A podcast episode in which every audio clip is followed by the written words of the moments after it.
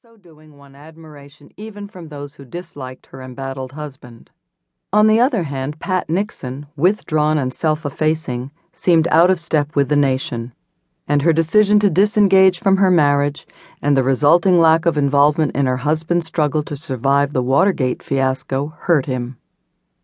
Ironically, while women have been breaking down the last remaining barriers toward full equality, the First Lady's political role remains circumscribed as the backlash to Hillary Clinton's effort to make radical changes in the role of First Lady clearly demonstrated. It was no accident that both Tipper Gore and Laura Bush presented themselves in the 2000 campaign as anti Hillarys, more traditional wives. But the institution's outer face has never been the primary source of the First Lady's power.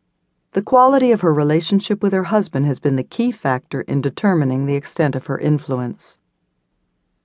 For any real understanding of presidents, knowing the inner life of presidential couples, the human chemistry behind the formality of the office is essential.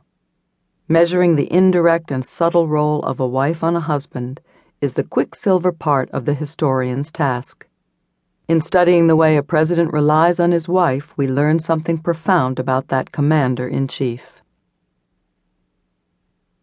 Our system endows the presidency with the powers of both the chief of state and the head of government. The president has the authority to do great things, but he needs a strong relationship with the people, a relationship based on more than competence. For this reason, and perhaps a residual nostalgia for the monarchy that once ruled the colonies, there has always been a regal tint to the office. It is equally true that the most decent presidents and best husbands have not on the whole excelled in the office. Carter, Ford, and the senior Bush come to mind.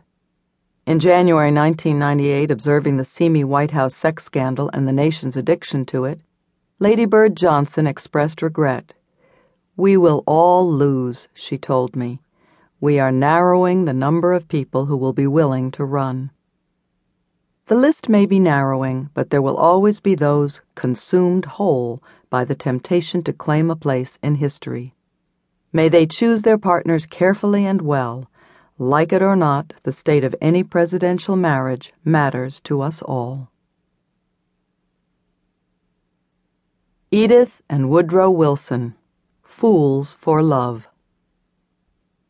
On January 1, 1900, 2,000 Washingtonians braved the bitter cold and falling snow and patiently waited for the White House doors to open for the traditional New Year's reception. They came by trolley and in elegant carriages to mark the dawn of a new century, and with it, as the presence of dozens of diplomats in the queue signaled, America's emergence as one of the world's most powerful nations. The day also marked the 100th anniversary of the death of George Washington.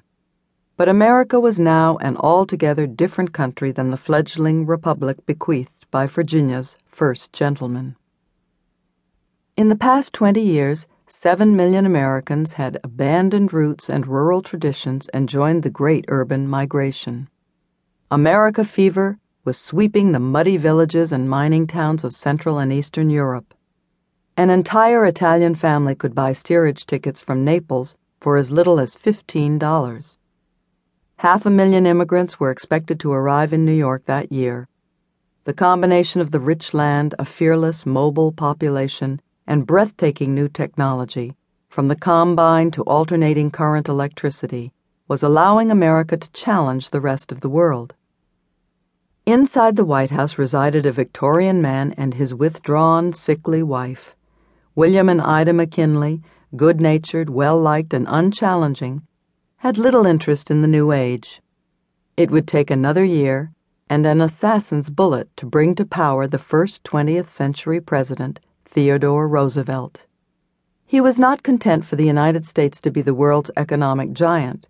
His sights were set on global military and diplomatic might. Colorful and ebullient, he and his coolly confident second wife, Edith, were the first modern presidential couple. Helen Herron Taft, the wife of President William Howard Taft, who succeeded Roosevelt, achieved a number of breakthroughs as First Lady between 1909 and 1913. She was the first woman to be allowed a seat within the bar of the Supreme Court, the first to publish her memoirs, and the first to be buried at Arlington.